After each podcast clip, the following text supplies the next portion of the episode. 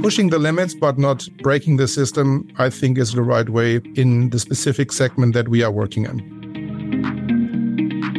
Hi, I'm your host, Jude Perera, and today we'll be sitting down with Sven Fund and Frances Pinter to discuss open access.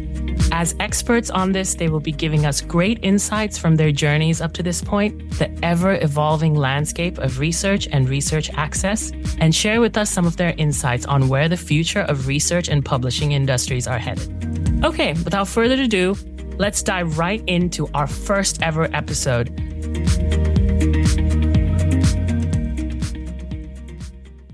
Sven, Frances, welcome to the Research Impact Podcast. To start off, can you tell us a little bit about yourselves and your background? Let's start off with Frances.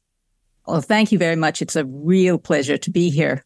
So, I've got a very long history of publishing, academic publishing in particular, been around for half a century, and I've seen an awful lot change in those years. Been to 80 countries, and I've walked down mile after mile of aisles of libraries with empty bookshelves. I've seen more than one bombed out library, and that has made me very interested in how we can disseminate knowledge better than we have been in the past. Sven? I came a little bit later to the party, so I'm only around for a quarter of a century. And my career in publishing was primarily around digitization, really. So I was just in time in the early 2000s to see what was happening first to journal publishing, then to book publishing, and then to all of our processes in publishing. Since then, I've been working in publishing organizations, large and small, for profit and non for profit. And today I'm here and thinking about what's next in academic publishing. I'm sure we'll cover that in this conversation. Yes, certainly. And we're really grateful to have you here as well. So thank you again for joining us. I really want to dive right into the topic now, as I said. So the first question I have is for Frances. So you are one of the first innovators in open access. So what got you interested in free access to content and what was the focus of your work? I suppose I ought to give you a little bit more of my background to answer that question. I had my own publishing company for the first 20 years of my work. And then I was headhunted by George Soros to help develop the independent private publishing sectors in all 30 post communist countries. And that was a very exciting time in the 90s when absolutely everything was possible, or so it seemed. But I saw there firsthand the difficulties of digital distribution we were just replicating the old models and access to knowledge was severely limited. People just didn't have access to the internet. Well, we've now solved most of the connectivity issues, but we still have the problem of business models keeping content closed to those who can afford it. And so I just thought there has to be a better way. And that's what got me interested in open access. Amazing. So let's head right to the second question. It's a follow up question from the one before. It's safe to say you've done some really exciting things in your career. My goodness, 80 countries and what you've seen. So, from a rather conventional HSS publishing to existing projects in the 1990s, please tell us a bit more about that. Yes. Well, in the 1990s, we were trying to ensure that everyone had access to the internet, to the World Wide Web, which had only just begun. And there was a certain amount of success with this, but we also saw the need for conventional distribution of content as well. And it was a time when in the journals world, everything was changing and going digital but not so much for books. That came much later. As far as exciting projects, oh my goodness, I could spend the whole day telling you about them. But for the moment, the one that is closest to my heart at the moment is not something from the 90s, but something I'm working on today, which is helping Ukrainian publishers and basically working with them to help them survive during the war and be ready for the recovery once the war is over. That is spectacular work.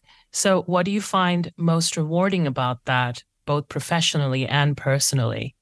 I'm not sure that in this case it's rewarding. It will be rewarding when the war is won. At the moment, I just see a lot of pain. I see people who are smiling all of the time, positive all of the time. The Ukrainians are absolutely amazing people, but the heartache that they must be going through is extraordinary. And the blockages of getting content to where it needs to be for Ukrainian scholars, researchers, academics, teachers is formidable. So the job isn't complete yet. The rewards will come later.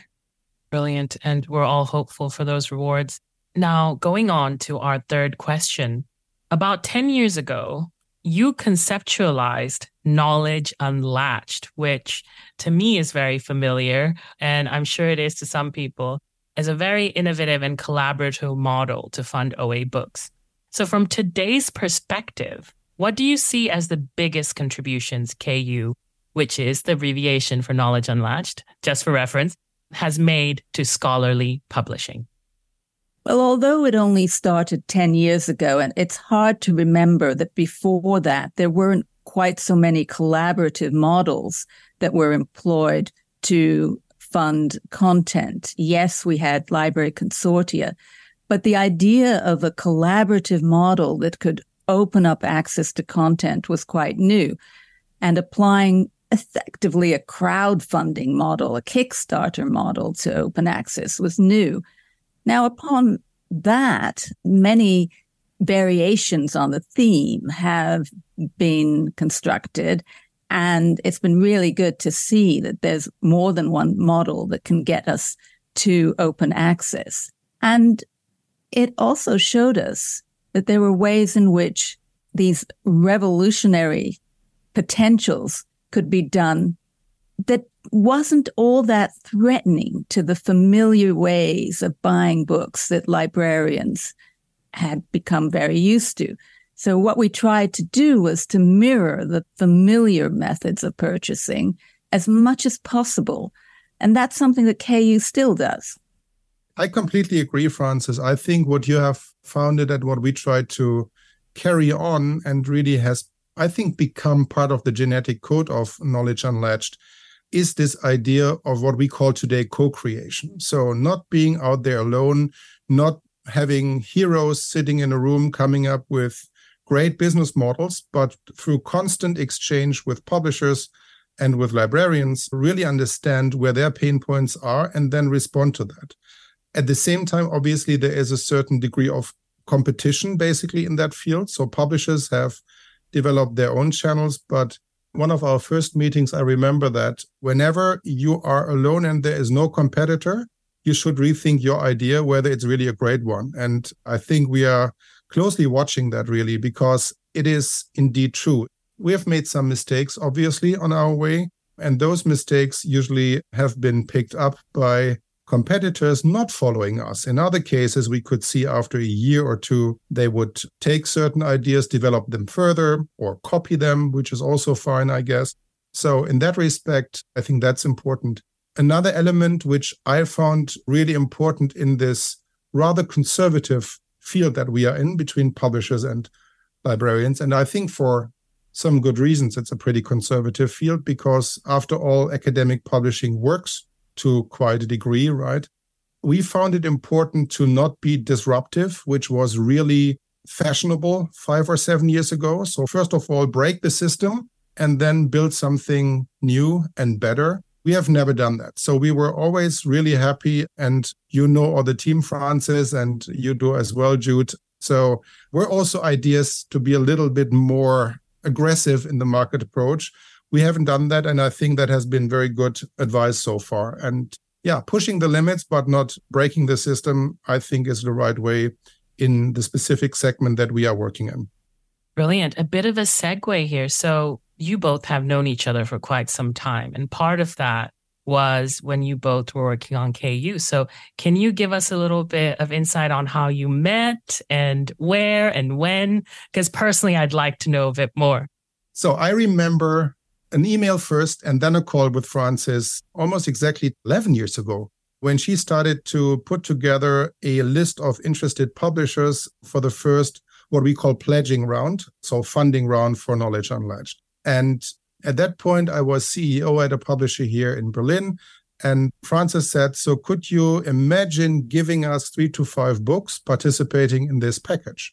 And my colleagues in editorial were a little bit upset and said, you know, this is all unclear. And does it really bring funding or is it just a big risk? And how do we look as a publisher if we support something that doesn't work? All these reasons to not innovate in a rather conservative industry. At that point, I had one colleague who had just joined from another publisher a few months earlier, and she said, Let's just try it and let's look at our list of titles. Not all of them are doing great. So, what can we lose? And isn't there a great opportunity, a great upside in joining this? And can't we reposition towards academics our whole appearance as a company, our whole list in a positive way? So we tried it, and our I think three titles made it at that point in time. And since then, the publisher is more or less continuously on board. So that's how we met. And then we met at a conference in Berlin, and one thing happened after the other. But I'd like to tell a little story of the early days of Knowledge Unlatched. So I started talking about the concept in 2010. I went to a Tools of Change conference in New York. There were a thousand people there. I was speaking over the web for the first time ever. The worst of it all was that my husband was able to watch me at home. And I was following Arianna Huffington as a speaker. I mean, it could not get worse, which is what a baptism of fire. But anyway, I didn't have a name for Knowledge Unlatched. And I spent two years going around conferences telling people about the concept, they would kind of get it sometimes, sometimes not. And I would say, I don't have a name. So if anybody has a good name, I'm offering a bottle of champagne if I adopt the name. Well, after two years, my husband got very tired of this and he came up with the name Knowledge Unlatched. And so I bought him a bottle of champagne and I drank half of it. Huh. It's a story that I use to illustrate how hard it is in the early days of doing something new when something seems so obvious 12, 13 years later. Wow, that really does sound like a win win situation at the end. Nobody will turn down champagne. So we'll jump right back into the next topic, going back into OA as a focus. So I'll start off with Sven because I know I want him to start off. And of course, Frances, I want you to also answer this as well. So, smaller publishers have played a very important role in innovating publishing when it comes to OA. Yet at the same time, we see small UPs suffer a lot financially alongside their institutions in the present financial environment. So, how do you exactly see this pan out? Yeah, it's true. So, I would say that open access for books, mind you, has been really pushed by smaller publishers, by smaller presses. You probably know that many of continental Europe, we don't have a structure of university presses as we have in the US or in the UK. So it was a little bit different according to territories. So it could also be in Germany's case, for example, commercial publishers. But it's absolutely true that these small publishers have carried the burden of innovation, which is, I would say, not normal and which has not happened in innovations around open access journals. Obviously, they have very, very different programs, very different lists. But I think this mission driven character of book publishers, of university presses, also of commercial presses, by the way, have made them think early on when Frances or later I came around the corner. This is probably not a bad idea. This increases distribution of content and knowledge, basically. And at the same time, if there's a financial model behind that that allows us to further grow our lists and develop our programs, that's a great thing. So, in that respect, they have been really important. I would say that the pandemic and other developments have been an additional burden on institutions, academic institutions in North America, in the UK, not so much in the state funded systems, I would say, as in continental Europe. Yeah, but it's getting more and more difficult. And I think that's why there's also a need to really innovate and not just this curiosity. So, innovation is never only in that respect a positive thing where you sit down on a Friday afternoon and take your Wiley Focus Friday and think about something great. That's one thing. The other element is also let's think about how we can keep the business that we have and basically rebuild it into the future. And I think that's what has happened here. Well, I'd like to comment on that too and take a slightly different take simply because I'm looking at it from a much longer time span. Small scholarly presses, well, whether university presses or mission driven presses, they've always suffered financially. And they've always been a great source of innovative content. And ever since I've been in publishing, everyone has always been complaining that it's a bad time to enter into publishing. However, at the same time, small presses have regularly been bought by the larger presses. And then that leaves space for new entrants from the next generation of usually young, mission driven presses and doing wonderful things. And at the same time, now we've got much lower barriers to entry for small presses. When you're talking about book publishing, you don't have to hold lots of stock, all sorts of costs that just fall away. So more people are likely to throw their hats into this ring, I believe. And we now have the small library based publishing operations emerging too. And I suspect that this will actually continue to grow and add some kind of dynamism that we can't really anticipate just yet, particularly with some of the developments around AI, where the smaller presses will become more dependent on what the larger commercial companies do and where they might forge liaisons of one kind or another.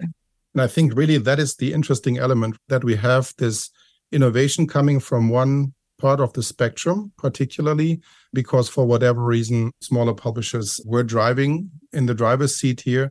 And yet at the same time, we have also seen that within Knowledge Unlatched, there's also uh, certain elements where you need the ability to scale to basically lower cost per item, per book, per article, or whatever, which is, I think, a big topic in open access and journal based open access right now. Everybody's talking about the cost per unit per article with good reasons. If we get it right, then we have a more attractive offer towards libraries, towards our customers.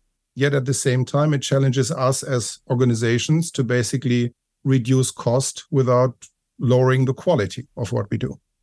Brilliant. And I'm just going to do a bit of a plug in here because Frances just bought in the topic of AI. That is another big topic when it comes to this. We will also have an episode dedicated to AI in the future as well. Plugging is finished. So I'll move on to the next topic. So, where do you see OA developing? So, how will the most important formats, which are OA books and journals, develop going forward?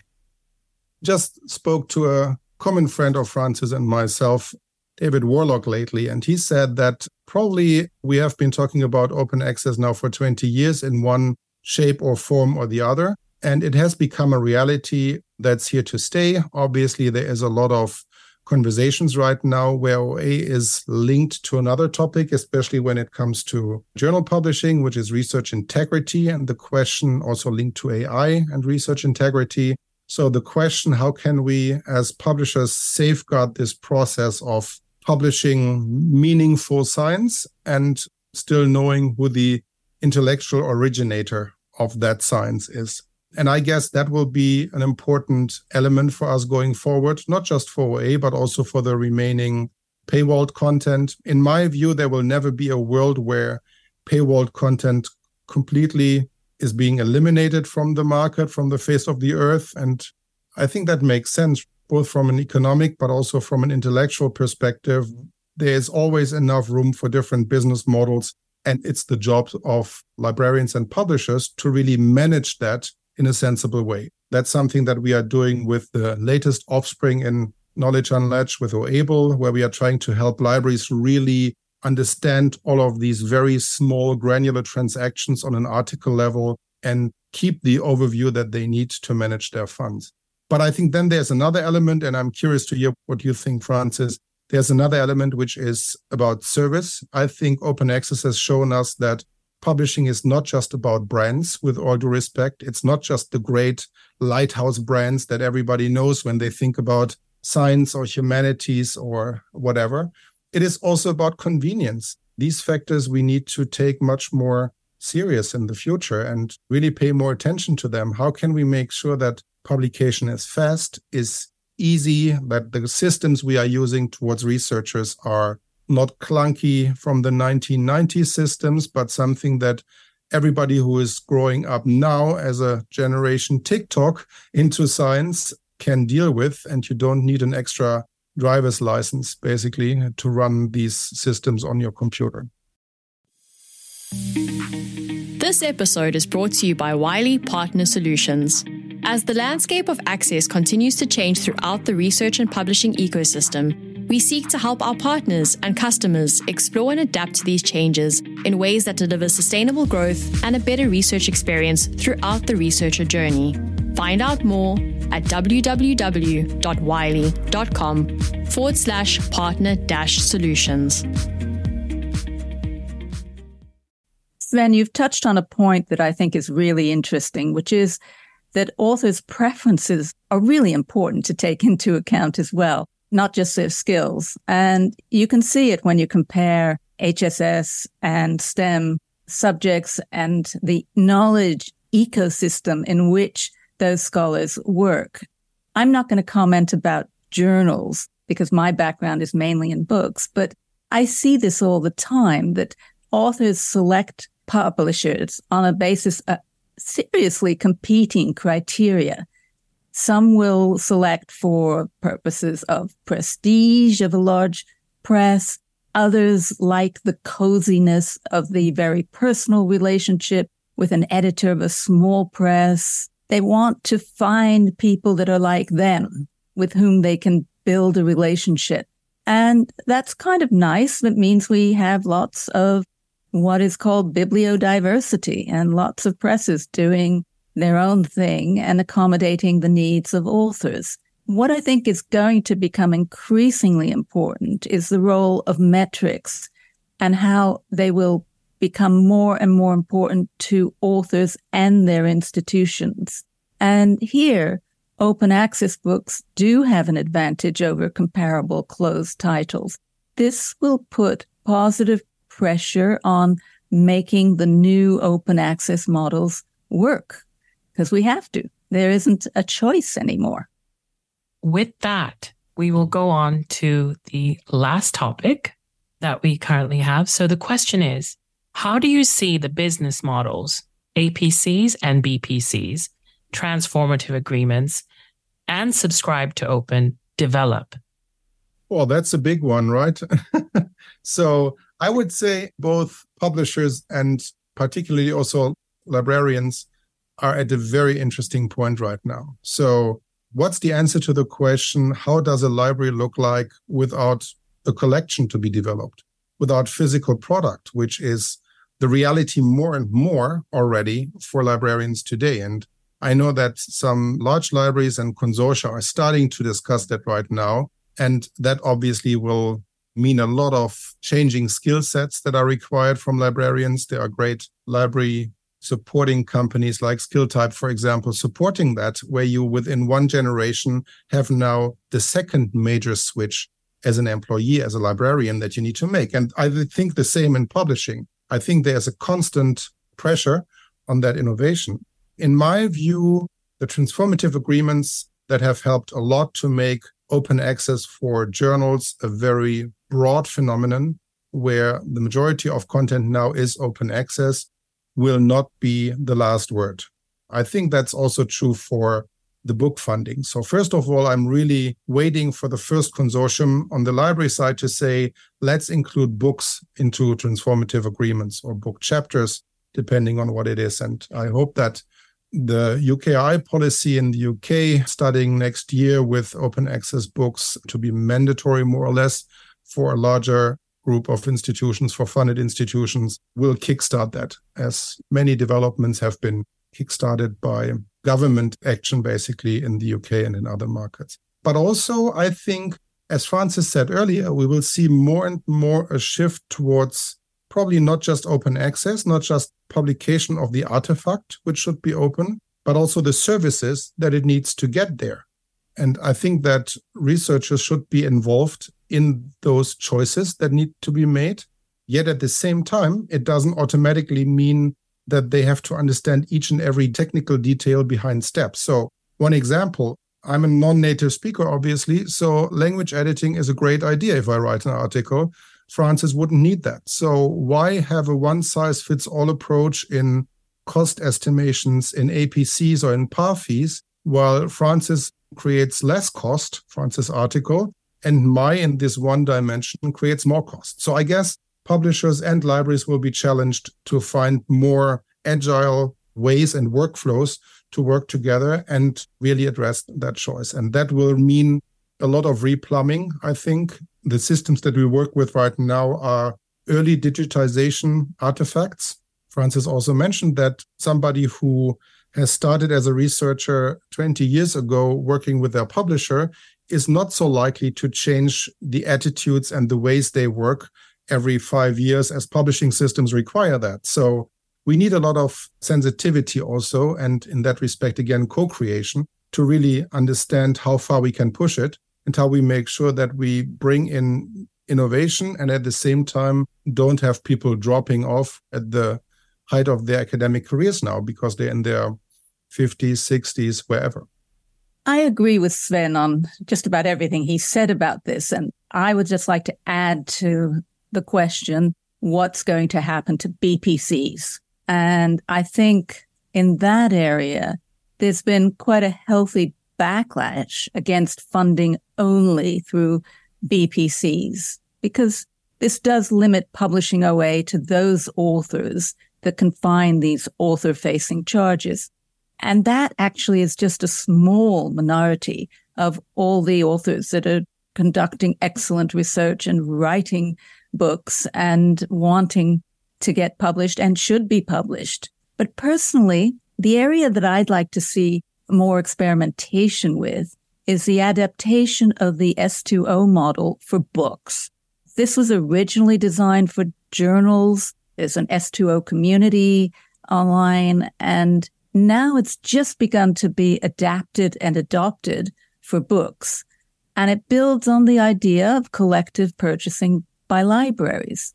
So if all the respected brands were to adopt S2O models for either all or parts of their academic list, we would see funds being used much more efficiently and competitively at the same time. This would ultimately drive down costs and benefit everyone. But meanwhile, we have a lot to do in the area of infrastructure because the back office work that needs to be done for OA, as Sven has said so eloquently, is still work in progress.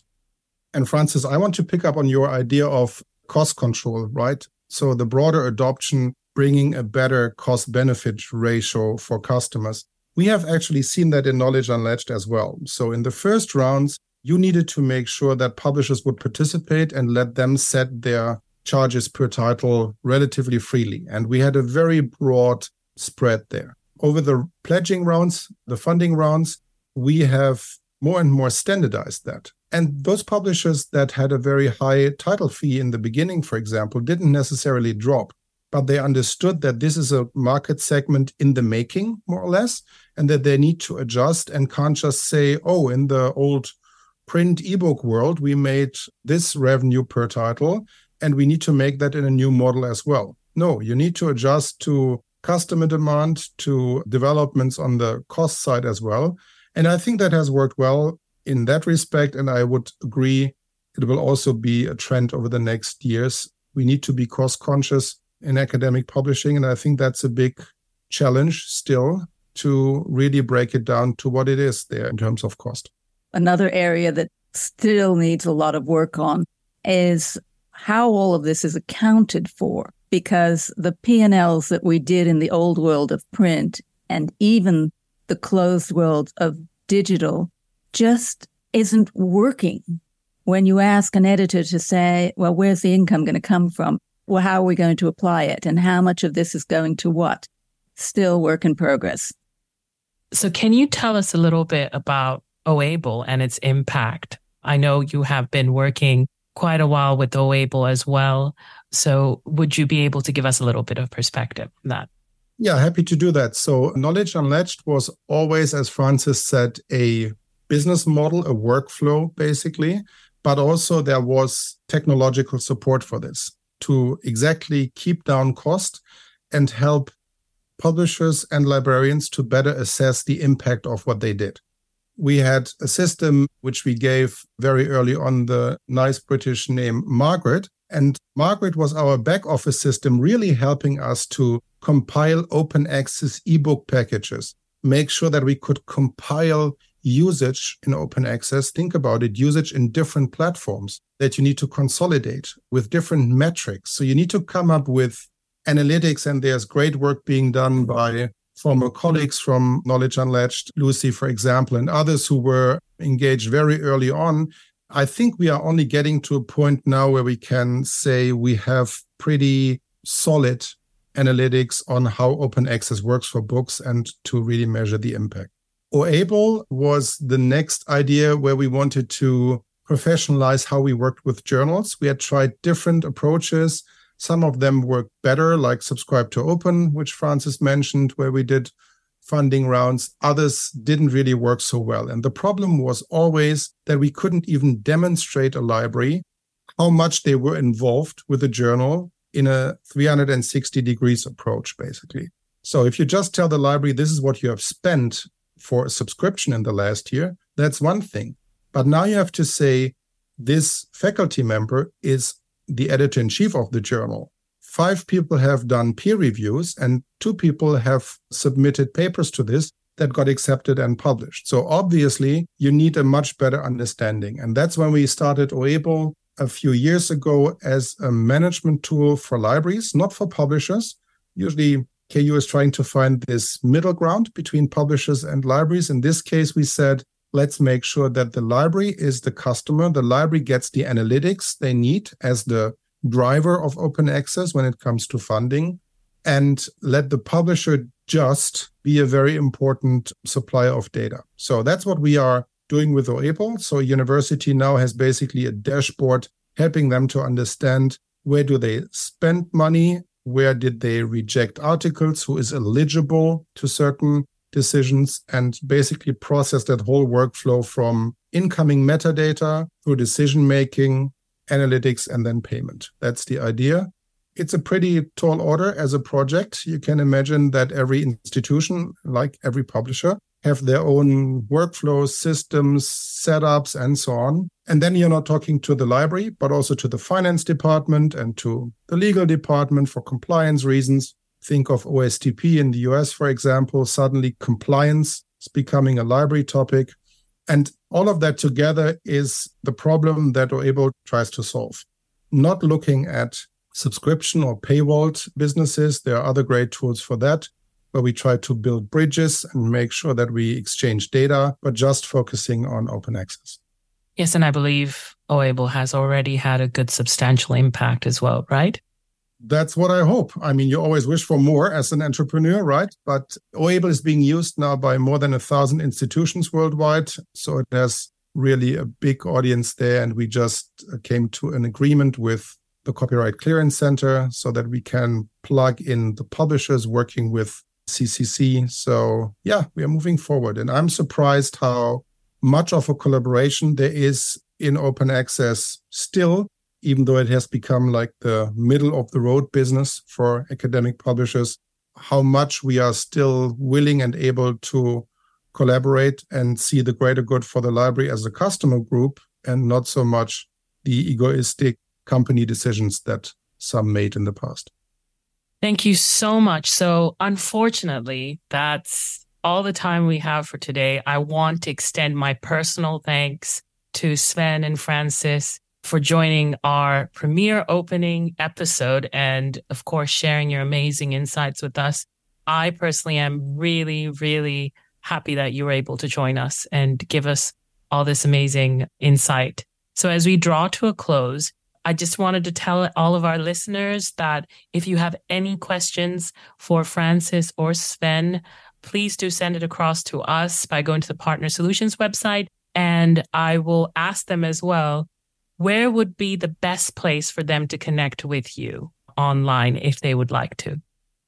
LinkedIn is fine with me. Same here. Brilliant. The age of LinkedIn. Finally, for our listeners, please feel free to share any suggestions for topics and guests via the podcast page on our Wiley Partner Solutions website. Thank you very much for joining us for our first ever episode. To close off, thank you so much for listening and keep an eye out for the next episode. Till next time. Thanks for tuning in to the Research Impact Podcast Conversations with Publishing Leaders on Trends and Solutions for Open Research. You'll find links in the show notes to any resources mentioned on the show. If you're enjoying our podcast, please subscribe so you'll never miss an episode and leave us a five star review.